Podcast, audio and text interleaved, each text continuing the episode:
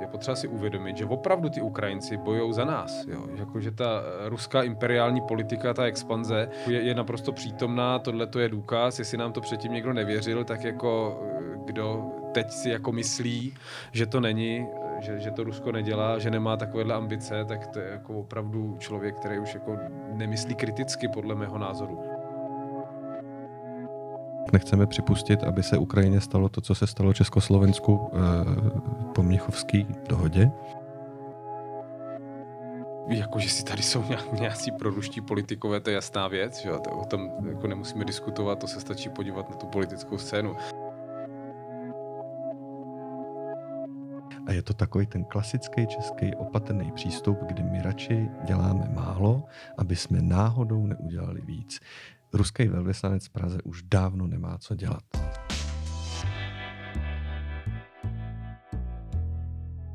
Vítejte u poslechu Topcastu, podcastu politické strany TOP 09. Mé jméno je Matěj Čížek a já zde dneska vítám pány poslance Matěje Ondřeje Havla a Ondřeje Koláře. Dobrý den, pánové. Dobrý den. Dobrý den. Uh, jsou to už dva týdny, co vy jste se vrátili z Ukrajiny. A mě vlastně vůbec, když teď tohle někdo uslyší, zajímá, co jste tam dělali, jak jste, proč jste tam jeli a jaké jsou vaše pocity teď zpětně po té cestě. V první řadě my jsme vyhlásili nějakou sbírku humanitární a slíbili jsme předem, že tam odvezeme, co vybereme. Jednalo se o nějaké generátory, spacáky, polštáře, takové jako ještě drobnosti. Tak to byl jeden důvod. Další důvod, který já vždycky rád zmiňuji, tak je ten, že my jako poslanci jsme jedni z těch, kteří spolu rozhodují o pomoci Ukrajině a vůbec o péči třeba o ty jejich uprchlíky a e, tak vůbec o té jako strategii naší celostátní a vidět to na vlastní oči je prostě důležité. Pak už mě nikdo nemůže říct, hele, ty jeden eh, pro bruselský švábe, jít se tam podívat na tu svou Ukrajinu, zjistí, že se tam vůbec nic neděje. A to ti říkají? To, se, to mě bylo jiné, to mě někdo napsal. Ale nic, tak jsme se tam byli podívat a máme argument, jako viděli jsme tu válečnou katastrofu, která tam je. No a, a poslední, jako, poslední point, který já k tomu mám, tak je ten, že je to prostě nesmírně uh, nesmírně důležité vidět to na vlastní oči, promluvit tam s těma lidma, tak jako sám sebe přesvědčit o tom, jaká ta situace tam opravdu je. A já si odvážím jedno velké poselství a to je, že oni jsou odhodláni se ubránit a to říkali jak vlastně eh, třeba Julia Timošenková, že bývalá premiérka, bývalí ministři, čili politici, říká to ten starosta, říkali to učitelky ve školce, říkal to, nebo mluvil v tom smyslu třeba i ten kněz, který sbíral mrtvoly v Buči do hromadného hrobu, kde jsme se pak taky byli podívat, jo. takže to je to, co si odvážím já, že oni se ubránit chtějí, ale bez nás to nezvládnou, tak jako ta podpora je zcela na místě. No, já to doplním možná ještě o jednu věc. Uh, proč jsme tam jeli, Matěj už to trochu nakousnul, ale zmínil jenom jako jednu, jednu část lidí, nebo tak jako jednu část toho spektra, ale uh, ono je důležitý vlastně to, co se tam děje, ukazovat a dokazovat všem, protože přijde mi, že žijeme jako v době, která je svým způsobem zrychlená. A lidi jsou zvyklí jako uh, u jednoho tématu vydržet strašně krátce a přijde mi, že to téma každý, ať už je to jakýkoliv téma, má hrozně krátkou životnost a lidi eh, se snaží ty špatné věci vytěsňovat. A jako já se tomu nedivím, že těch informací se na nás hrne strašná spousta. Válka není nic hezkého, nic příjemného, a, ale jak říkal Matěj, to odhodlání Ukrajinců pokračovat v boji za svobodu a za jejich vlastní demokracii eh, je i na nás. A dokud my budeme opravdu si uvědomovat, že to, co se tam děje, není nic pěkného a že je potřeba jim pomáhat, tak oni v tom vytrvají. A ta naše povinnost je vlastně lidem ukazovat, že to téma pořád žije, že ta válka se pořád bojuje, že oni pořád tam trpí, oni pořád umírají, eh, pořád tam odsud utíkají lidi a pořád potřebují tu naší pomoc. My nesmíme prostě polevit v tom, eh, že bychom se teď nějak uchlácholili a řekli si tak dobrý, oni už to nějak jako dají, oni už to zvládnou. Vůbec ne. Oni opravdu jsou na tu naší pomoc odkázaný a pro nás ta ta zkušenost, vidět na místě, co se tam děje, slyšet od nich jejich příběhy a vlastně si i vyslechnout poděkování za to, že jim pomáháme, je hrozně, hrozně cená, hrozně přínosná, protože potom o tom tady můžeme povídat a opravdu přinášet to svědectví, který je naprosto autentický. Takže já jsem hrozně rád, že se mnou Matěj jel, že to měl možnost vidět. Já už jsem tam byl před rokem, mám teď vlastně jako možnost srovnání toho, jak to vypadalo těsně po začátku té invaze, protože jsem tam byl loni 19. března, to bylo ani, vlastně ani ne měsíc po tom, co tam Rusové vlítli. A teď vlastně jako rok poté, téměř jsme tam byli, když se to vezme plus minus pár dní přesně na to výročí. Hmm. Uh, a já vidím, že prostě oni tu naší pomoc opravdu pořád potřebují a je opravdu silný zážitek, když ty lidi, kteří si prožili to, co si prožili, třeba ten kněz, který ho tady zmínil Matěj, který opravdu vlastníma rukama sbíral ty mrtvoly na té ulici, který Rusové zastřelili jen tak, protože chtěli. Uh, povídat si se starostou Buče, který viděl, jak mu to město prostě ničej před očima, povídat si s paníma učitelkama ve školce, který tam jako si hrajou s dětma v krytu a všichni do jednoho vám říkají, že si té pomoci hrozně váží a že opravdu by bez ní vlastně nevydrželi. Tak jak jsem říkal, pro nás je ta zkušenost naprosto neocenitelná, protože potom můžeme říkat tady, ano, ono se to opravdu děje, my jsme to viděli, my tu zkušenost máme. A kdybyste měl srovnat Můžu jenom, já myslím, že by mělo Určitě. zaznít, že jako duchovním otcem celý ty akce je Ondra. On to jako oh. vymyslel, uspořádal a já jsem se k tomu dostal tak, že jsme seděli ve sněmovně, dlouho mě dozad a říkal, hele, pojď se mnou na Ukrajinu. A pak jsme to nějak diskutovali, ale... Ne, jsem jenom řidič. Byli, jo, ne, ne, ne, řidiči jsme By, byla to, byla, byli, ale, ale vymyslel to Ondra. Byla to jasná volba, neměl třeba strach? Hele, já jsem uh, dal jednu podmínku a říkal jsem zaprvé, musíme se sladit termínově, to nebyl problém, to jsme dokázali a pak jsem říkal, jestli mi to zakáže manželka, tak já nepojedu. Jo. To, to ne to, ale moje žena je, eh, moje žena je silná, mocná žena a řekla, že uh, vidí v tom rizika, ale považuje to za správnou věc a jedu. No tak jsem jel. Já ještě uh, se pana Koláře zeptám, teda když jste tam byl před rokem a i teďkon, uh, pochopil jsem, že v odhodlání Ukrajinců se takřka nic nezmění, nemění, možná naopak, což je vlastně skvělá zpráva, ale z hlediska toho, jak ta země vypadá. Je tam nějaká výrazná změna? Je tam něco?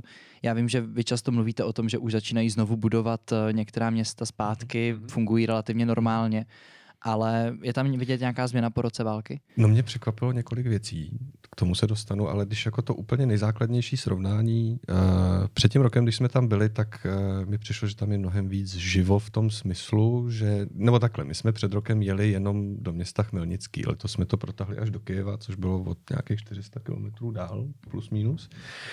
A loni po cestě bylo strašně moc uh, takových jako kontrolních stanovišť, checkpointů, kde byla armáda, domobrana, opravdu každou chvíli tam zastavovali všechny vlastně uh, silnice, které odbočovaly do měst nebo vesnic z těch hlavních tahů, tak byly kontrolovaný, byly tam zátarasy a bylo tam hrozně jako živo v úvozovkách. Jo? Každý něco dělal, všechno se někam vozilo, jeli jsme v koloně, před náma byl nákladák, ve kterém vezli vojenský materiál, potkávali jsme spoustu valníků, na kterých jako vozili tanky obrnění jiný transportéry. A letos, když jsme jeli, tak někde tak na půl cesty mezi tím Chmelnickým a Kijevem jsem najednou klukům říkal, hele, všimněte si, tady nikde nikdo není. A tam bylo úplně lidu prázdno. A to mě na tom překvapilo úplně nejvíc, že vlastně všechny ty vesnice, kterými jsme projížděli, byly úplně mrtví. Ty lidi byli zalezlí, uh, jestli ten rok války už je fakt jako svým způsobem vyčerpal, jestli to bylo daný tím, že mají přerušený dodávky energie, vlastně jako ty jako na příděl v úvozovkách. Hmm. Jo, jestli je to strach, který se v těch lidech umocnil uh, tím, že se radši schovávají, protože opravdu nikdo neví, kdy tam co, kdy přilítne, odkud. Uh, jo, nám vlastně vysvětlovali i bezpečáci z ambasády, když jsme přijeli do Kyjeva, že ve chvíli, kdy v Bělorusku odstartuje stíhačka, ať je to cvičný let, nebo jen tak se letí proletět, nebo něco odpálit, tak po celé Ukrajině se rozezní letecký poplach a to potom znamená třeba, že ty děti v těch školkách okamžitě jdou pod zem do těch krytů. Uh, úplně jedno, kde to je, protože oni neví, kam ta střela zrovna spadne. Jo. Takže tohleto a potom přesně takový to, že vidíte, že uh, na jednu stranu jako uh, spousta věcí utichla, v městech nebo v místech, kde se zrovna neválčí, kde to není tolik potřeba, tak taková ta v úvozovkách zbytná infrastruktura se nebuduje, jako třeba nadchody nad silnicema. Ale to úsilí napnuli úplně jinam. Když jsme projížděli tou bučou, tak tam opravdu každý si asi vybaví takový ty ikonický dneska už fotografie té rozstřílené kolony tanků v jedné z alejí a okolo opravdu jako rozbombardovaný vilky a rodinný domky, no tak ta ulice už je uklizená, ty trosky už tam nejsou, stromy jsou ořezaný a ty vilky se opravují. Prostě je vidět, že ty lidi se snaží vrátit ten život tam, odkud ho ty Rusové vyháněli. No, takže to bylo pro mě vlastně jako největší srovnání. A potom ještě ta na hranicích. Loni opravdu, když jsme přijeli na hranice 19. března, uh, s náma jela jedna paní z toho Chmelnického, uh, která tam pracovala. Dělala nám vlastně nějakou průvodkyni cestou. Říkala, kudy máme jet, protože jsme neměli navigaci, nic. To bylo úplně jako totálně na pankáče, když jsme tam vyjeli. A e, na těch hranicích byly neskuteční fronty, kolony, autobusy přivážely lidi z Ukrajiny, procházeli tam těma kontrolníma stanovištěma, bylo tam prostě stanový městečko pro uprchlíky, e, byly tam spousta aut e, OSN, Dneska už tam nic takového nebylo. Dneska jsme viděli obří kolonu kamionů na ukrajinské straně. Eh, cestou jsme potkali taky pár vojenských konvojů, jo, ale ten frmol na těch hranicích byl už mnohem menší. Prostě ten nával uprchlíků už není tak velký. Neříkám, že není žádný, pořád ty lidi chodí sem. Ale teď je to hlavně o tom, že ty města na Ukrajině, na tom západě, eh, se starají o spousty, o tisícovky lidí, takových těch vnitřních vysídlenců, kteří tam právě utíkají z toho východu, kde se válčí. Ty vojenské konvoje, si tě můžu doplnit, to byla západní technika, že Ty jeli v noci, když my jsme se vraceli z Ukrajiny do Polska, tak jeli proti nám, jsme poznávali některá americká vozidla a, mhm. a tak vůbec a nějaká opravená technika se vracela, že Jestli můžu navázat, dvě Určitě. poznámky k tomu, jak mluvil Ondra o těch leteckých poplaších, když to říkám správně, tak tam si nainstalujete na Ukrajině takovou aplikaci, jmenuje se Air Alert a ta vždycky jako zahlásí podle oblasti, kterou máte vybranou, kde se pohybujete, jestli je letecký poplach nebo ne. Já jsem si tu aplikaci nechal, pořád ji mám a tak to jako sleduju online vlastně, co se děje, s chodou okolností. 25 minut předtím, než jsme tady začali natáčet, tak ten poplach byl a teďka mi to cinklo asi po půl hodině, že končí a může to být právě něco takového, co říkal Ondra, že vzletěli z Běloruska letouny vrátí se zpátky, ale, ale s těma lidma to prostě zacvičí, že jo? Musí do krytu a, a, a zase pak z něho ven. To je to, čím je ten život takový jako narušený. A možná ještě jedna poznámka k tomu, jak Ondra říkal, že jsou ty vesnice jako prázdné, jo, jak jsme cestovali. Tak eh, v Kijevě nám říkali, že aktuální situace je taková a oni mají data vlastně ze západu. Oni to nevědí od své státní zprávy, ale ze západu, že jim uteklo už 8 milionů lidí za hranice. Což jsou pochopitelně zejména asi lidi z východu, který je teda okupovaný Ruskem, to si můžeme domýšlet. Ale já osobně si třeba domýšlím, že to jsou asi hodně tak lidi právě z okolí toho Kijeva, jo, jako Buča, Irpiň, tam ta Boroděnka, protože tam opravdu těch domů, bytů, bytových domů byla zničená celá spousta. Vůbec se tomu nedivím, jo, že právě z těchto oblastí e, lidi třeba utečou za hranice, protože prostě nemají kde žít, eventuálně se nemají kam vrátit. Chápu. Uh, pojďme se ještě na chviličku vrátit k té cestě. Mě zajímají vlastně, vy jste zmínili, nebo ty jsi zmínil uh, aplikaci na uh, letecké, uh, na alarmy vlastně. A mě zajímá, jaké jsou celkově bezpečnostní nároky takové cesty. A když to řeknu hodně hloupě, když by se někdo rozhodl, že chce jet na Ukrajinu, jak, je, jak se to vlastně dělá? Co, to, to, to, to, jsem popisoval, ne? Prostě někde v práci dloubnete kamaráda dozad a řeknete, pojď se mnou na Ukrajinu. Vezmete, vezmete auto o víkendu ne, a... Ono, jak, takhle, a jako já si myslím, že my jsme těch bezpečnostních předpisů porušili celou řadu a úplně nevím, jestli jsme se tím měli chlubit, ale e, zase, když to tak srovnám s tím loňskem, jo, tak opravdu loni to vzniklo tak, že jak jsem říkal, že to bylo úplně na pankáče, tak zkrátka já jsem tou dobou ještě byl starosta Prahy 6 a z toho Chmelnického se nám ozvali na základě nějakých kontaktů z dřívejška, jestli bychom s nimi uzavřeli partnerskou dohodu a pomohli jim nějak a my jsme řekli jasně, pro boha, jako to na, spousta lidí z toho Chmelnického e, přišla k nám do Prahy 6, našla tam útočiště protože zkrátka dobře měli jsme kapacity, které jsme jim mohli nabídnout jakožto uprchlíkům. No a mezi nimi byla právě jedna paní, která pracovala na radnici, která e, tady nechala děti v Praze a s náma pak jela zpátky na tu Ukrajinu, což jako bylo obdivuhodné. Prostě dvě děti nechá v naprosto cizím městě s cizíma lidma a řekne, jedu zpátky, abych prostě pomohla. Že jo? Tak jako takovýhle příběhy se tam odvíjejí. A e, my jsme udělali to, že jsme vlastně jako skočili do auta a řekli jsme jí, fajn, my tě teda odvezem do Polska, do Přemýšle, kde máte ten sklad a oni si pro tebe přijedou. A ve chvíli, kdy jsme přijeli do toho Polska, já jsem viděl, jak, jako jak to na těch hranicích vypadá, tak jsem říkal, ne, jedeme dál. A přiznám se, že jsem využil toho, že máme jako poslanci možnost eh, si nechat na diplomatický pasy a normálně brutálně natvrdo jsem celý ten nákladák, který jsme vezli i s těma lidma, protáhnul přes ty hranice na ten diplomatický pas. A říkala, hele, to je jako neuvěřitelný, protože když jsme vlastně odcházeli z Ukrajiny, tak jsme čekali 6 hodin tady na hranicích. Hmm. A my jsme to měli díky této v úvozovkách vymoženosti za 20 minut jako hotový. No a letos ještě teda jsme udělali to, že jsme si vypli všechny mobilní telefony.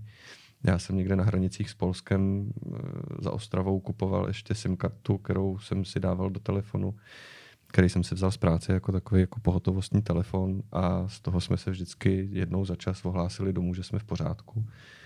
A letos jsme udělali něco podobného, zase jako naše telefony jsme měli vypnutý, Kluci si je potom zapli až v Kijevě, potom co jsme to probrali právě uh, s tím bezpečákem z ambasády, což byl uh, člověk od vojenské policie, který tam normálně ten hlídají velvyslance. A já se omlouvám, proč, proč, když to tak slyším, proč si vypínáte telefony? Tak já si ho vypínám, protože to moje číslo je takový dost profláklý a s Rusama nemám úplně nejlepší zkušenost, tak opravdu jako nějaký taková pojistka, možná je to úplná blbost. Já, ne, já na to narážím, já na to Ale... narážím i z toho důvodu, že byste tam vlastně jeli v období, kdy se očekávala velká ruská ofenzíva. No, no, no. My jsme a... tam, bylo to tak trošku vlastně na zapřenou, no, protože my jsme to oficiálně nikde jako nehlásili, věděl teda pan velvyslanec v že tam jedeme, tomu jsme to řekli a on právě nám říkal, až přijedete, tak, tak si sedneme a my vám dáme nějakou jako nalejvárnu a právě tam přišel šéf těch bezpečáků v úvozovkách, teda člověk vojenské policie, který říkal, tak jako udělali jste dobře, že jste si ty telefony vypli, nikdo vás aspoň jako nemůže zaměřit, tady jako kdo ví, co se může stát, že jo? a pak říkal, ale klukům, který tam byli teda se mnou, vy nejste tak exponovaný s Rusama, jste si toho tolik neprožili, tak vy si je klidně zapnete a vy si ho nechte vypnutý. Takže já měl jeden telefon, který, který jsme dostali sebou, který jsme opravdu v něm bylo číslo SIM karta, kterou nikdo nezná. Ten jsme měli kvůli tomu, aby jsme měli navigaci, protože jsme tentokrát neměli toho průvodce, jako jsme měli před, eh, před tím rokem.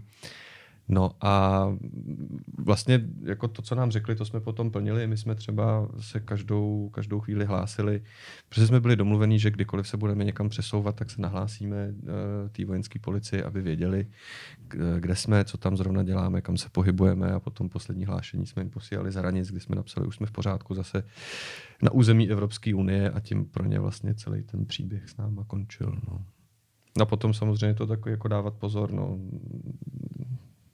já si jako s tebou nemůžu souhlasit úplně ve všem. Já myslím, že jsme tak jako moc těch bezpečnostních opatření neporušili, jo, protože dopředu jsme to vlastně nějak diskutovali nebo, nebo projednávali strategicky s těma těma uh, institucema s velvyslanectvím, jak ukrajinským, tak českým, že jo, tam. A já myslím, že to, že to vlastně bylo v pohodě, ale tvoje otázka mířila na to, co jako si má člověk počít, když chce vyrazit na Ukrajinu, jo, teďka tak já bych hlavně nedoporučoval tam jezdit žádný spanilý jízdy na divoko jen tak, jakože tam se beru nějakou pomoc. Je řada neziskových organizací, která koordinuje pomoc Ukrajině, ať už humanitární, nebo třeba, kdyby chtěl někdo přispět na, na nějakou vojenskou výbavu pro ně, tak rozhodně jako se domluvit s nimi. Jo, my jsme tam jako nejeli nekoordinovaně, my jsme to měli domluvený s tou ukrajinskou stranou a oni věděli, že přijedeme a věděli, co povezem a tak dále, jo, protože taky jako ta naše sbírka, kterou jsme tam vezli, ty generátory, hmm. že? Tak, eh, tak to bylo domluvený, kam to předáme. Jeden šel do školky, jeden šel vojákům a jeden jsme nechali tam na městě, a kde dali ho do školy. Dali ho do školy nakonec, do školy, ten jim byl k dispozici, tak, takže ho dali nakonec do školy. Spacáky byly pro vojáky a tak podobně. Aha. Mimochodem teda ta, to setkání v té školce, to bylo velmi dojemné, Ondra to asi zmiňoval trochu už, ale tam to bylo, to bylo velmi hluboký, protože my jsme tam zažili ten letecký poplach a byli jsme s těma dětma v tom krytu. A oni nám věnovali obrázky, kde malují vlastně svoji školku, jak chtějí, aby vypadala, až ji postaví znova, jo? protože oni jsou vlastně v náhradních prostorách, jejich školka v té Boroďance přestala existovat, je srovnaná se zemí, tak malovali, jak by si představovali prostě tu školku. A tři obrázky jsme dostali, máme je ve sněmovně a, a prosili nás, abychom jako, abychom jim pomohli tu školku zařídit, až bude nová, no tak uh, uvidíme, co v tomhle to můžeme jako zmoci, ale, ale to byl jako emocionálně pro mě teda osobně velmi silný zážitek. A oni teda v momentě, kdy se rozezní letecký alarm, tak, zaz, tak zamíří do toho krytu mm-hmm.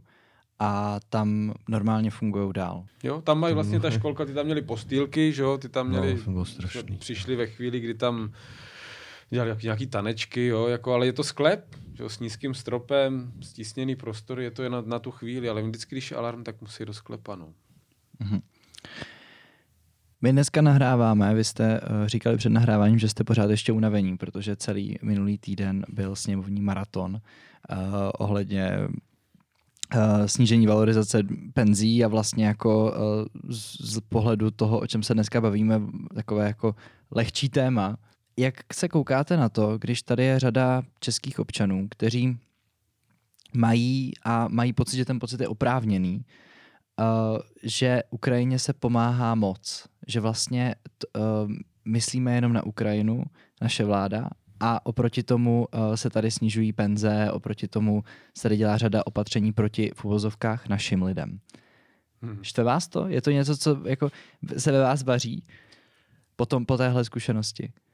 Mm, jenom tak jako rychlej postřeh, pak to určitě nějak doplníš. Za prvé není to tak, že se snižují penze, protože ty penze se budou zvyšovat, jenom se nebudou zvyšovat tolik, o kolik by se to vlastně stalo automatickým výpočtem kvůli inflaci. Já myslím, že z toho nikdo nemá radost, že to, že to musíme takhle udělat. Na druhou stranu pohybujeme se prostě v intencích toho, co si můžeme dovolit. Jo. Tak bylo by zbabělo strkat hlavu do písku, nechat to být, dobře, tak by ty penze narostly, každému bych to přál, ale po nás potopa. To nejde, jo. Jako, takže tohle je jedna věc, kterou jako vyřešit bohužel musíme. A teďka ta otázka, jako jestli se moc pomáhá Ukrajině, k tomu mám dva postřehy. To, co nás to jako stát stojí a něco nás to stojí, tak je jako samozřejmě zanedbatelná částka v kontextu státního rozpočtu. To je jedna věc, ale druhá věc je, jako oprávněnost, naléhavost a důvod té pomoci. Je potřeba si uvědomit, že opravdu ty Ukrajinci bojují za nás. Jo? Jako, že ta ruská imperiální politika, ta expanze, na kterou třeba naše strana dlouhodobě upozorňuje, tak eh, jako je, je naprosto přítomná. Tohle to je důkaz. Jestli nám to předtím někdo nevěřil, tak jako eh, kdo teď si jako myslí, že to není, že, že to Rusko nedělá, že nemá takovéhle ambice, tak to je jako opravdu člověk, který už jako nemyslí kriticky podle mého názoru názoru. Jo. Takže je potřeba si uvědomit, že to je svým způsobem investice do naší bezpečnosti. Jo. Ta, ta pomoc Ukrajině, ať je to teda pomoc vojenská, ale i ta humanitární.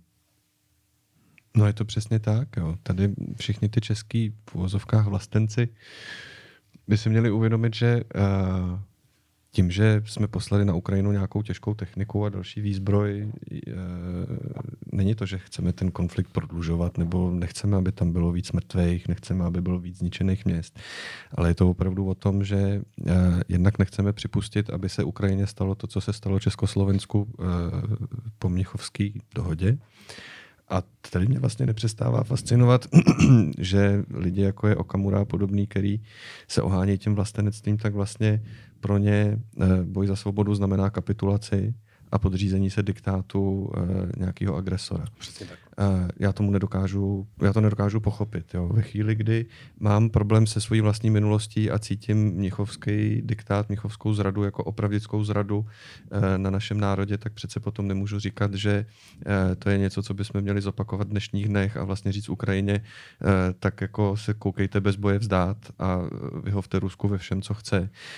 Ve chvíli, kdy se k Rusku bude přistupovat takovýmhle stylem, Eh, tak to znamená, že eh, jim jenom poroste chuť. Eh, na Rusko se musí tvrdě. Rusko teď vidí, eh, co vidět nikdy nechtělo. Rusko vidí jednotný západ, vidí sjednocenou Evropskou unii, vidí eh, posílenou Severoatlantickou alianci, vidí naprostý odhodlání západu a Ukrajině a Ukrajiny přemoct to, to, to, to, to barbarství, se kterým tam Rusko vtrhlo.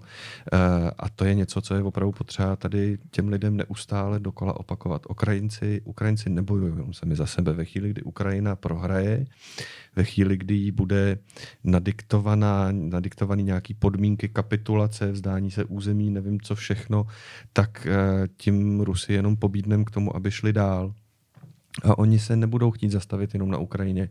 Vladimír Putin prohlásil, že rozpad Sovětského svazu a vůbec e, bipolárního světa byl největší geopolitickou katastrofou 20. století. Vladimír Putin nesouhlasí s tím, co se stalo v Evropě po pádu berlínský zdi. Vladimír Putin nás otevřeně označuje za nepřátelský stát. Byli jsme dlouho na seznamu, e, nebo ještě tam jsme, ale dlouho jsme tam byli sami s Amerikou jako dva jediný státy, který Rusové vedli jako nepřátelský stát. Rusové tady vyhazují do povětří muniční sklady, e, tráví lidi po celé Evropě sobě Evropa už opravdu si musí uvědomit, že Rusko není kamarád. Rusko může být třeba náš někdy v budoucnu zase obchodní partner, ale těžko ho můžeme brát jako přítele, eh, jako někoho, s kým se dá prostě jednat na úrovni. Není to tak a je potřeba si to opravdu uvědomit.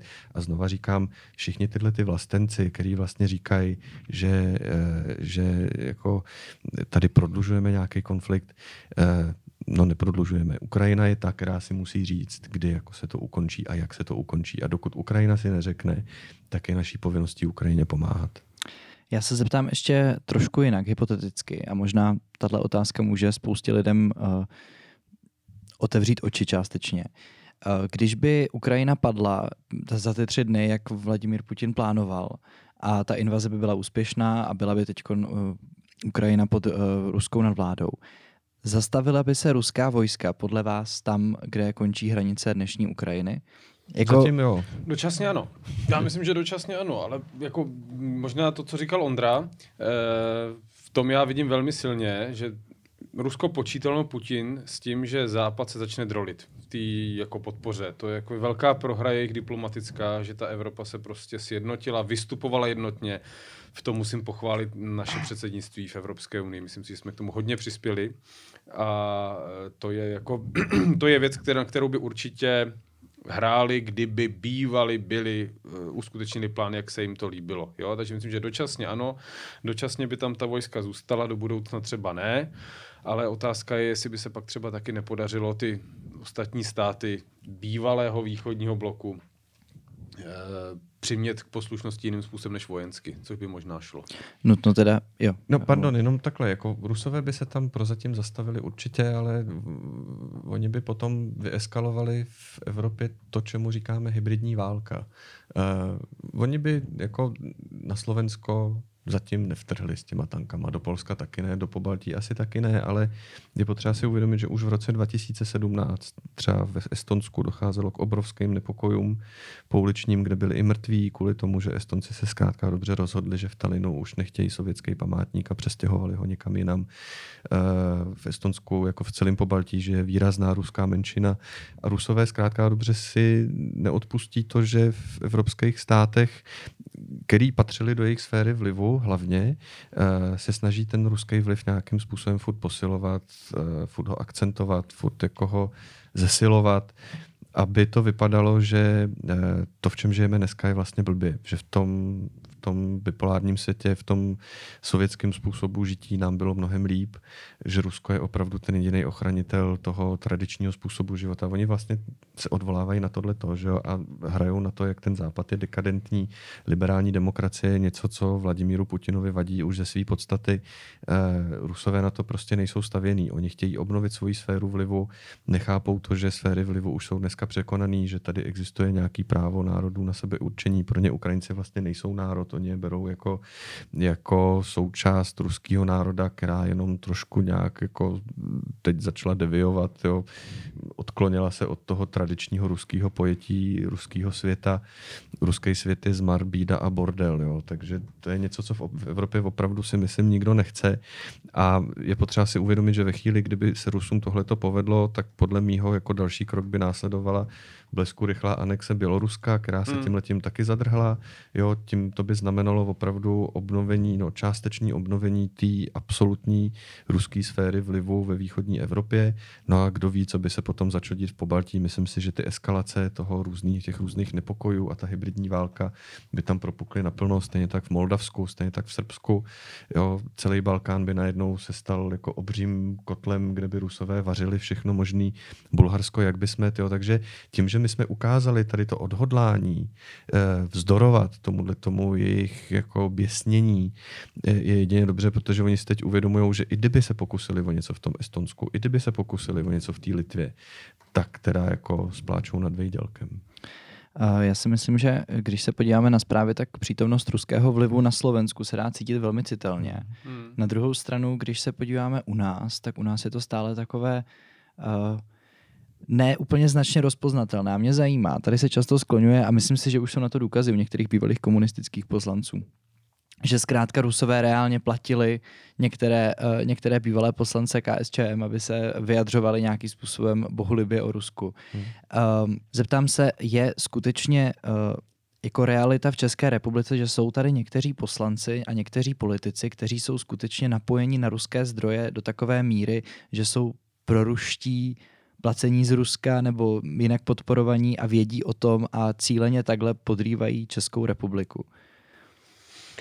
No já z toho některé politiky podezřívám. Jako nemám důkaz, že jsou placení z Ruska, ale, ale e, jako, že si tady jsou nějak, nějací proruští politikové, to je jasná věc, že o tom jako nemusíme diskutovat, to se stačí podívat na tu politickou scénu.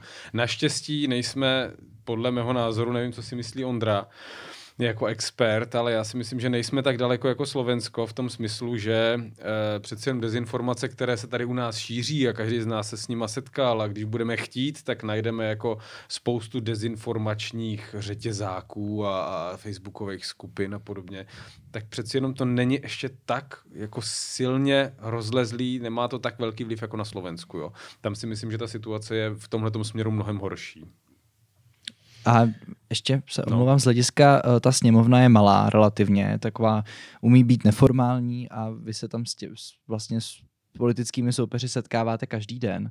Jsou třeba názory SPD skutečně, to se často říká u Tomia Okamury, že on tomu přeci nevěří, že jako on je tady, eh, protože zjistil, že je fajn tunelovat stranu, eh, jednu už vytuneloval, teď má druhou, tak je, je tady skutečně jako to, že uh, ty politici tomu vlastně nevěří a je to jenom taková jako zbraň na voliče, jak zastrašit voliče a získat 10%, nebo, no, nebo tomu jsou skutečně přesvědčení? Tohle, Tohle by byla vlastně ta horší varianta, jo, ve chvíli, kdy někdo uh, pomáhá cizí mocnosti tady šířit svůj negativní vliv uh, pouze s vidinou toho, že z toho bude mít vlastně nějaký, ať už osobní nebo politický prospěch, tak je to regulární gauner, ten člověk, jo, a nemá v té politice co dělat. Všichni tyhle ty Reichlové a podobné úkazy, který uh, nepokrytě šíří ruskou propagandu na sítích, já nevím, jestli z toho mají osobní prospěch. Uh, ale říkám, jako ve chvíli, kdyby vlastně byli, byli takový, uh, kdyby do toho šli vlastně jako s tím jediným, nebo jedinou vidinou toho, že z toho budou mít zisk, tak je to strašně smutný, ale vlastně je to pro mě lepší zpráva, než že to dělají jako přesvědčení. přesvědčení jo. Hmm. To, je, to je vlastně celý, ono to, je, ono to není asi tak úplně jednoduchý. Jo. Tomio Okamura si myslím, že je zvláštní úkaz, který uh, si z těch ruských narrativů vybírá to, co se mu zrovna hodí a myslím si, že si dává bacha na to, aby, aby opravdu neříkal nic, co je otevřeně pro ruský v tom smyslu, že by chválil Rusy. On říká, že my děláme chybu v tom, že podporujeme Ukrajinu, respektive tím, že podporujeme Ukrajinu, tak prodlužujeme zabíjení a měli bychom tlačit na diplomatické řešení. Diplomatické řešení se už roka půl ukazuje, nebo jak je to dlouho, co se s Putinem začalo tak nějak jako jednat o tom, co se vlastně bude dít, jako naprosto nemožný. Putin nechce jednat, Rusové nechtějí jednat, dávají to velmi okatě najevo a každý, kdo říká, že by se ta, ten konflikt měl teď jako velmi rychle urovnat diplomatickou cestou, vůbec neví, o čem mluví na to, aby se jednalo diplomaticky, nebo vůbec, aby se nějak jednalo, vždycky potřebujete dvě strany, nemůže jedna prostě volat z okna, jako my chceme mír a přestaňte na nás střílet, že jo? takhle to nefunguje. Uh, Rusové se musí zatlačit do kouta aspoň v nějakém, v nějakém směru, uh, aby pochopili, že opravdu je potřeba si k tomu stolu sednout a začít to řešit. Vemte si, kolik jako těch pokusů bylo už před tou invazí i po té invazi. Všechny stroskotali na tom, že Rusové si prostě kladou naprosto směšné podmínky. Oni dělají, jako by se nic nedělo, jako by se vlastně bránili i to, co teď vlastně řekl Lavrov, že jo, na tom summitu G20 v Indii, kde se mu potom vysmáli, kdy On říkal, že, že se snaží zastavit válku a bránit Rusko před eh, kdo vlastně ví čím. Jo, takže eh, ve chvíli, kdy tady někdo otevřeně říká, že, eh, nebo chválí Rusko, tak je to jako extrémně blbý. Jo. A takový člověk by si myslím měl opravdu na tu Ukrajinu jet povinně. Normálně trest pro něj, trest pro tyhle ty dezinformátory by mělo být opravdu jako odvést do té Irpině a tam uklízet ty trosky, které tam po těch Rusech zůstaly, jo. Ale ne trest, to by měla být jako prostě místo diskuze, že jo, kterou s nima vedeme. No, Pojďte, nevím, já, já vždycky podívat. říkám, že my bohužel, bohužel podotýkám schválně, jako nemáme tu možnost, jakou měli spojenci eh, na konci druhé světové války přimět to Německo, v tomhle případě Rusko, k té bezpodmínečné kapitulaci, rozdělit si ho do okupačních hmm. zón a nadiktovat jim své podmínky. Jo. A vlastně totálně eh, jako špatného zřízení ze státu, který je ovládaný úplně jako zrůdnou myšlenkou udělat uh, vlastně tahou na liberální demokracie v Evropě. Jo. Jako jestli někdo dneska tahne tu liberální demokracii v Evropě, tak jsou to právě Němci. Uh, a ten přerod tam byl jasný díky tomu, že prostě se stalo to, co se stalo že jo, po té válce. A my tu možnost nemáme, takže musíme vymýšlet cesty, jako jak, eh, jak to vlastně s tím Ruskem zkoulet. Ale znova říkám, dokud si Ukrajina sama neřekne, že teď teda nastala ta chvíle, kdy už jako buď nemá sílu dál bojovat, nebo nemá kapacitu dál bojovat, nebo už nechce dál bojovat, tak my máme říct ano, dobře, my vám teď pomůžeme vyjednat maximum možného. Ale znova říkám, jako musí ty Rusové sami, sami na to přistoupit. No. To je... Možná ještě jeden, jedna poznámka k těm SPďákům. Jo? Hmm. K tým, eh, ona to možná je vlastně dobrá zpráva, že oni jsou jen takový obchodníci se strachem. Všimněte si, že oni kloužou vždycky na vlně samozřejmě populismu, ale veřejného mínění. Byla tady velká obava z neznámého ve chvíli, kdy se objevila v Evropě uprchlická krize. Jo? Tak to bylo veliké téma populistů všech. Že teda zastavit uh, tu uprchlickou krizi, které ty uprchlíci, že nám asi rozvrátí Evropu nebo tak něco. Zvládla Evropa uprchlickou krizi? No podle mě zvládla. Zabránili tomu SPDáci aspoň nějakým způsobem, no ani náhodou. Jo? A to teďka vůbec není téma, teď je to zase jako něco jiného. Takže taková ta nekonzistentnost, nepevnost v názorech a jako oportunistický přeskakování podle toho, co zrovna jako se chystá, jo, tak v tom jako vidím vlastně takovou dobrou zprávu, že oni nejsou moc nebezpeční. Oni jsou jako spíš obchodníci se strachem. Tomio Okamura nikdy nenajde tu odvahu se na Ukrajinu vydat.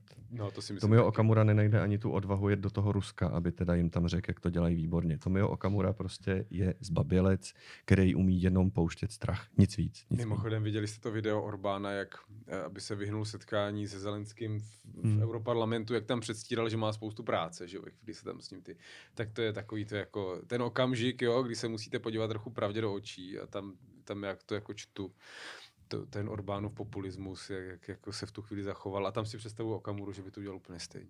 A to je vlastně otázka, kterou by si možná voliči měli klást, jestli nás tady čeká jako to, co je v Maďarsku, pokud eh, by vyhrávali volby, nebo pokud by vládl Andrej Babiš s Tomiem Okamurou.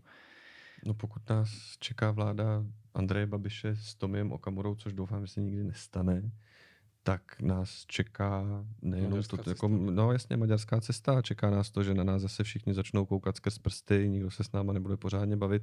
Co mě baví na vládě Petra Fialy je to, že dokázala za jeden jediný rok vrátit České republice uh, hrdost, a jakýsi jako mezinárodní uh, věhlas, když to tak řeknu. My jsme se z naprostého outsidera a vyvrhela, který, na kterého všichni pohlíželi jako na takového jako černého pasažéra, který stojí s nataženou rukou, rád přijímá dotace, ale aby něco udělal, to teda opravdu ne přehoupli do role lídra uh, v prosazování vlastně našich hodnot a v uh, lídra jako pomoci Ukrajině, tý vojenský. A tady říkám, je to skvělý, že jsme dokázali opravdu reagovat takhle rychle, že jsme mezi prvníma poslali Ukrajině to, co potřebovala a vlastně jsme ukázali zbytku Evropy a celému tomu našemu, eh, ty, ty naší rodině států západních, že ta pomoc je smysluplná a je možná, protože spousta lidí říkala, že není možný tam Ukrajině nic posílat, protože to bude znamenat eskalaci, dráždění Rusů a oni potom se nám pomstí vidíme, že se nic takového neděje. Jo. Začalo to puškama, pokračovalo to tankama, přes raketomety a teď už se jedná o stíhačkách. Už tam Ukrajinci mají západní tanky, které byly naprosto nemyslitelné. Hmm. A čeho jsme svědky? Furt jenom vždycky Rusové říkají, že jste překročili červenou linii, ale vlastně se nic neděje. Oni asi sami ví, že když by jako to vyeskalovali tím způsobem, že opravdu pošlou rakety do Polska, tak je to jejich konec furt jako tajně někde doufám, že až tak velký šílenci nejsou, jo. ale znova říkám, jsem hrozně rád a hrozně si toho vážím. Možná je to tím, že jsem část života prožil v zahraničí, vždycky pro mě bylo hrozně důležitý to, jak se na nás koukají lidi zvenku, jak nás vnímají. A teď musím říct, že opravdu, když se bavím s nějakýma lidma, s našimi partnerama ze zahraničí, jak všichni říkají jako klobouk dolů, eh, že jste dokázali takhle rychle opravdu jako se vyšvihnout mezi vlastně tu elitu a to se strašně dobře poslouchá. Teď to říkám naprosto nepokrytě. A i když potom člověk přejde na tu Ukrajinu, tak to vidíte ve chvíli, kdy oni vidějí český pas, tak jako jsou úplně jiný. My jsme Řekni prosím policajti. tě tu historku s tou pokutou. No, to není to. nás za rychlost. Jel jsem o 24 km v hodině rychleji, než jsem měl. Zastavila nás policijní hlídka, což je taky vlastně něco, co tam ten minulý rok nebylo. Jo. Minulý rok prostě tam člověk mohl jako dělat na té silnici cokoliv a nikdo ho nezastavil, protože prostě to tam svištělo a jediný, co teda byly ty checkpointy. A teď už tam normálně jsou policejní hlídky, měřejí rychlost, takže i to je pro mě znak, že se snaží ta společnost nějakým způsobem zase nastartovat a vracet do normálu. No a eh, chvilku jsme tam s ním nějak jako licitovali s tím policajtem, dal jsem mu moje doklady, všechno. A on potom, když jako se vrátil s tím lístkem na tu pokutu, tak se nám omlouval. Normálně řekl fakt jako sorry. A my jsme říkali, my jsme taky sorry, my jsme jeli rychle, jako tohle je vaše práce, že? Ale i potom, když jsme přijeli do toho Kyjeva, tak všichni říkali, jako to je neuvěřitelný, vy jste úplný blázni, jako vy sem nemusíte, přesto se do toho auta, jedete sem v tom Chmelnickém, když jsme byli, tak pan místo starosta nám říkal, když jste se měli loni, tak jsme si mysleli, že si děláte srandu. Jako regulárně jsme mysleli, že si z nás děláte prdel. Pak když jste přijeli, tak nám všem spadly brady. Jo, takže oni si toho nesmírně váží, že Česká republika, eh, jak spousta lidí říká, jako malý stát, my nejsme malý stát, my jsme středně velký stát, máme skoro 11 milionů obyvatel. Eh, dokáže prostě se takhle vyhecovat a stát se opravdu naprostým tahounem té západní pomoci Ukrajině. Toho já si nesmírně vážím a strašně za to vládě Petra Fialy děkuju každý den. Já jsem se chtěl právě ještě k té cestě vrátit a zeptat se. Vy jste se setkali s um, několika politiky Ukrajiny a Matěj, ty často říkáš právě to, že uh, jste spolu zodpovědní jako poslanci za to, jak moc budeme hmm. Ukrajině pomáhat jako Česká republika.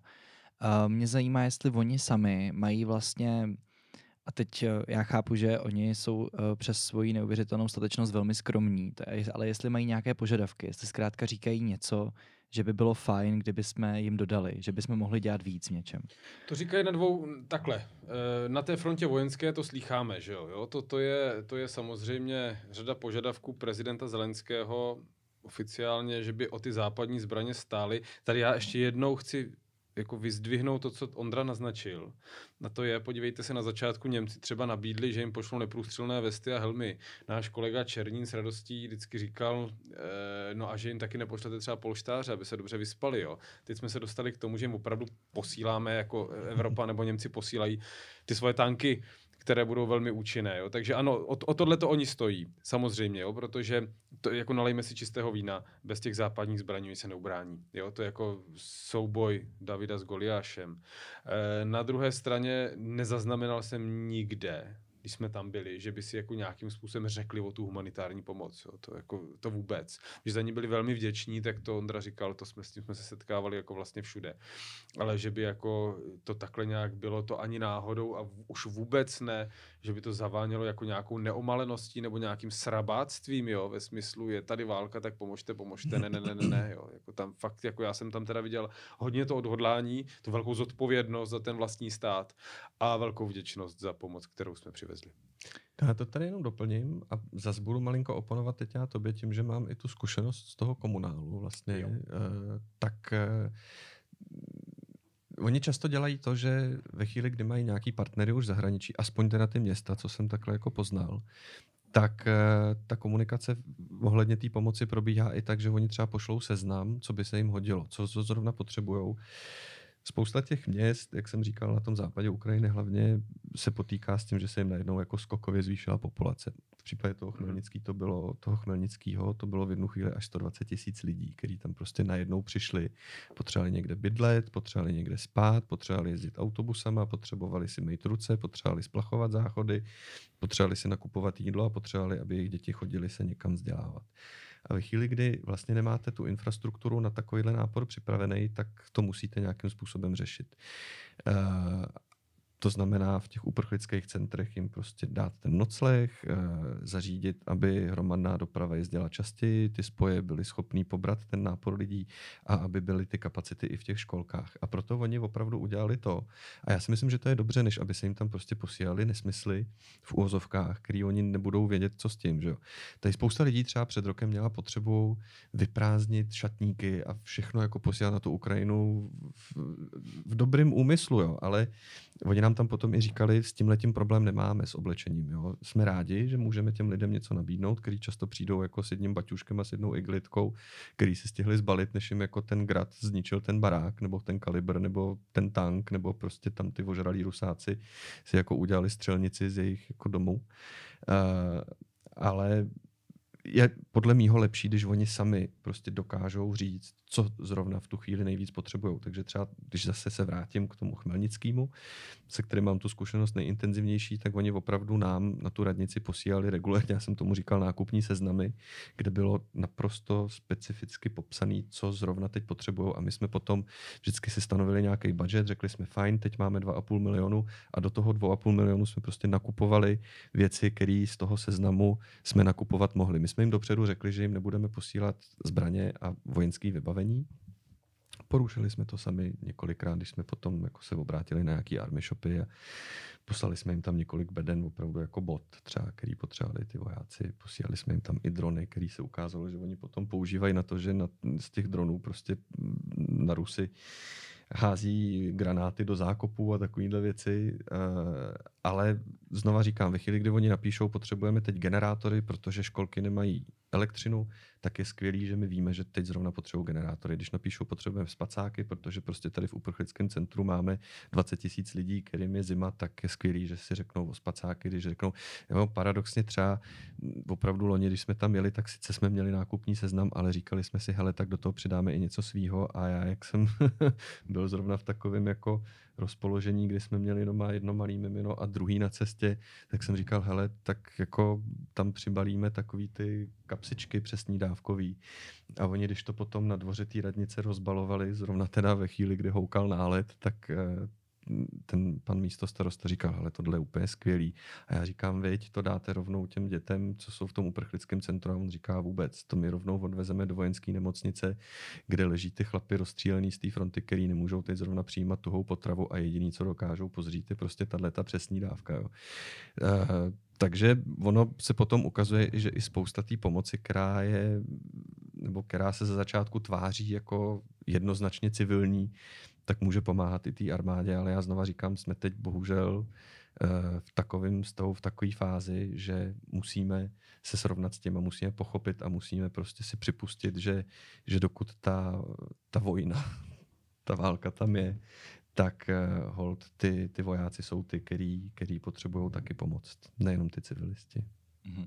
A z hlediska uh, ještě se zeptám, té politické pomoci. Tady se často skloňují různé věci. Teď samozřejmě jako Ukrajinci by asi nejvíc ocenili, kdyby jsme my tam šli bojovat s nimi, což prostě z těch politických důvodů uh, úplně nejde, pokud nechceme rozpoutat uh, celosvětový konflikt. Ale uh, z hlediska takových těch uh, to je přímo otázka na vás, pane Koláři, vlastně. Z hlediska třeba přítomnosti ruského velvyslance v Praze, na té nejvyšší úrovni, jako velvyslance. Jako je to, je to na místě, aby, abyste, abyste vyjeli na Ukrajinu, kou, viděli, viděli, jak to tam vypadá, prostě vrátili se a teď mi to tady říkali a my tady pořád prostě eh, na Břevnově máme eh, ruského velvyslance v té krásné vile, nebo co to je. Eh, Poupraví mi to v Bubenči, ale to, Bubenči, to, to, to, to nevadí. To, to vlastně nehraje roli, jestli bydlí na Břevnově nebo na Vinohradech ten člověk. Jo. Uh, no, uh, takhle, jak jsem říkal, že mě hrozně těší, že jsme tím lídrem uh, pomoci v té jako vojenské oblasti, což je opravdu nevýdaný. Jo. My jsme dokázali opravdu se vyhecovat a udělat naprosto správnou věc. Naprosto správnou věc tak říkám, že by se mi líbilo, kdyby naše diplomacie aspoň trošku roztahla jestřábí křidílka, nebo někam rovnou jako křídla. Jo. Ale mně se hrozně líbí přístup uh, litevského ministra zahraničí Gabrieluse Landsbergise, který se s tím zkrátka dobře nemaže. A ono se ukazuje, že je dobře, že se s tím nemaže. Dneska je populární říkat, že je někdo opinion maker, jo, no, opinion hmm. leader nebo influencer dokonce. Trendsetter. Trendsetter. A tenhle ten člověk v sobě tohle to všechno vlastně obsáhnul. A vemte si, že on vždycky přijede na summit na to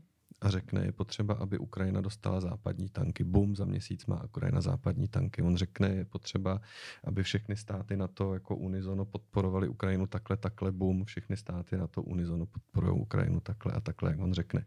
On se s tím nemaže, on dokázal opravdu eh, to vlastně, když to řeknu, východní křídlo Severoatlantické aliance neskutečným způsobem sjednotit, zocelit a Litva, Lotyšsko, Polsko mluví teď jedním hlasem. A ten hlas je důležitý, protože eh, dokázal rozpohybovat i ty Němce, dokázal nějakým způsobem modulovat Francouze.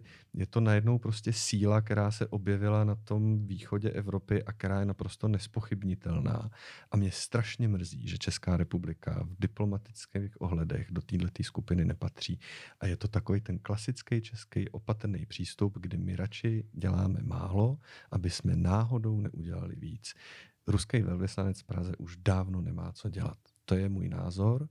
Litva, Lotyšsko i Estonsko i Polsko prostě udělali rázný kroky i v té diplomaci, nejenom v té vojenské oblasti. A je to proto, že vědí, že prostě s Rusama teď není o čem jednat. A ve chvíli, kdy mi tady český politici říkají, že je potřeba udržet s Ruskem alespoň elementární diplomatický vztahy na úrovni velvyslanců, tak já rovnou říkám, ten člověk vůbec neví, o čem mluví, protože diplomatické vztahy na úrovni velvyslanců jsou ty nejvyšší. Elementární vztahy jsou na základě jako to, že tam prostě v té zemi třeba ani nemáte ambasádu, ale jenom nějakou konzulárku nebo jenom konzulát a ty vztahy prostě nejsou na diplomatické úrovni, ale na té konzulární úrovni. A když mi někdo říká, že je potřeba tam mít velvyslance, aby jsme dokázali pomoct našim firmám a našim občanům, který se tam něco stane, tak znova říkám, že vůbec neví, o čem mluví, protože tohle nevyřizují diplomati, ale konzulové. Takže já si myslím, že opravdu na ministerstvu zahraničí by se mohli chytit za nos. Jsem rád, že se trošku teď rozpohybovali a ve středu jde do vlády materiál, kterým se řeší e, přístup k ruským nemovitostem v Praze, ale jde to s proměnutím, jako když sere a maluje. Prostě to mělo být hotový už před rokem. E, Rusy to jenom pobízí k tomu, aby vlastně si tady jako dál z nás dělali dobrý den. Jo. S ruským velvyslancem se nikdo nebaví. Když jde na ministerstvo zahraničí, tak jenom, aby tam dostal kartáč.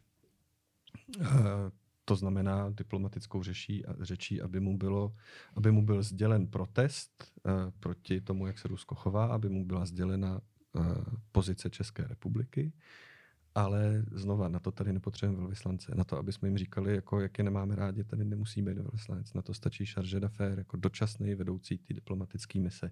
A ve chvíli, kdy opravdu my tady s těma Rusama máme zkušenosti, jaký máme ve chvíli, kdy oni tady v Praze opravdu mají malou Moskvu, kdy tady mají řadu nemovitostí, ve kterých provozují kdo ví co a to kdo ví co všechno pro odporuje vlastně Vídeňský úmluvy o diplomatických stycích, která říká, že například v diplomatických objektech nesmíte provozovat výdělečnou činnost a oni ji tam provozují, tak já říkám, že naše reakce na úrovni ministerstva zahraničí je prostě strašlivě pomalá. A je to škoda a je to špatně. Pánové, tlačí nás čas nebo začíná nás tlačit čas. Pojďte, uh, jestli chcete ještě něco říct k té cestě, protože já cítím, jestli uh, tam bylo něco, co jsme úplně nezmínili. Ne, já se přiznám, vlastně, on to tady Matěj naťuk, ale uh, já jsem takový, jako bych řekl, uh, takový pařez, který jako jen tak něco nerozhodí. A musím říct, že letos opravdu teda když jsme přišli do toho krytu, kde byly ty děti, tak to teda bylo emočně hodně, hodně náročné. Jako když vidíte ty rozstřílené baráky, tak si řeknete, no to muselo být strašný. Že jo? I tu školku rozstřílenou, ale to už jsou jenom ty zdi prostě. Je to ta hromada kamení, hromada betonu, čouhají z toho nějaký dráty, jo, prochází se tam kočička, která smutně mňouká, vidíte to neštěstí, ale furt vás to nevezme tak strašně, jako když vidíte ty malé děti. A ono je to možná umocněný i tím, že oba máme prostě doma hmm. ty čtyři malé děti ve věku, když to tak jako řeknu, plácnu od pěti měsíců do jedenácti let, říkám to dobře. Já do devíti. Do devíti teda, pardon. Tak uh, máme vlastně skoro stejně starý děti. Jo. A teď si to vemte, že prostě jeli jsme tam tři, tady po nás, jako tady, tady jsme nechali dohromady deset dětí, přijedeme do toho, do té Boroděnky a oni řeknou, pojďte, teď vám ukážeme, jako jak ty děti eh, reagují, nebo co se děje, když je ten poplach. Vy vůbec nevíte, co vás čeká, vlezete do sklepa a tam prostě, jak říkal Matěj, jsou malé postýlky, malé židličky, malé stolečky, děti v oteplovákách, aby kdyby museli ven, aby se nezdržovali v oblíkáním. Já tam jako zašel za roh a normálně jsem se musel vysmrkat, utřít slzy a to říkám, jsem takový pařez, jako se kterým nic jen tak moc nehne. No. Takže to jsou prostě věci, které vám ukazují, že opravdu jako to není reality show. Jo. A znova říkám, je potřeba o tom neustále mluvit a neustále to připomínat, aby si to lidi uvědomovali, že ta podpora je pořád důležitá a je potřeba o tom prostě pořád přemýšlet v těch souvislostech, že se to může stát komukoliv, kdykoliv, bohužel. A určitě nikdo nechce, aby naše děti měly tuhle tu příšernou zkušenost taky, že prostě si budou roka půl svého života místo na zahradě hrát ve sklepě. Tak jenom takový jako cestovatelský zážitek, možná bych to neopakoval, tak jako O té cestě už jsme probrali asi všechno a tak možná jenom, jsme spolu strávili asi 30 hodin v autě, že jo, nebo 32, nebo tak nějak jako se, se dvěma dalšíma klukama, nebo já teda se dvěma dalšíma klukama, ještě s námi jel jeden tady Ondrův eh, kamarád eh, z, z Prahy 6. No, tak to bylo hrozně fajn, jo, v této době. No, tahle celá, tahle celá věc, jako kdybychom měli na road trip, ono to tak vlastně celý vypadalo, že jo, když jsme se přesouvali tím transitem z Prahy až až tam a zpátky, no a bylo to hrozně fajn, jako tam byla strašně příjemná atmosféra a, a, já myslím, že i legrace, tak můžu říct, ne, prostě celých 30 hodin, já jsem si to hrozně užil. Předpokládám, že jste se, že jste se zblížili a teď vám ta práce ve sněmovně půjde úplně. No, tak ona nám vždycky šla asi docela dobře. jo. jsme se zblížili to určitě a jako já jsem se naučil spoustu dalších vtipů a řadu z nich tady nemůžu teďka vyprávět. A, no, já jsem a, si a potvrdil, podobně. že kromě toho, že Matěj zná velkou spoustu vtipů, který se tady nedají říkat, tak je to člověk, který má srdce na správném místě a, a, a hodnotově založený naprosto správně, no. Takže já jsem měl takový tušení a tímhle tím jsem si ho dokonale potvrdil. Takže když bych znovu jel na Ukrajinu, tak Matěj znova bude první, komu řeknu, ale rovnou tady říkám, že to neskončí v Kijevě a pojedu ještě dál. Já bych s Ondrou jel kamkoliv. Jsme se vyznali lásku, že naši, naši ukrajinskou. Pánové, já moc děkuji, že jste dorazili do Topcastu a, a to je všechno vlastně. Děkuji. Taky, díky.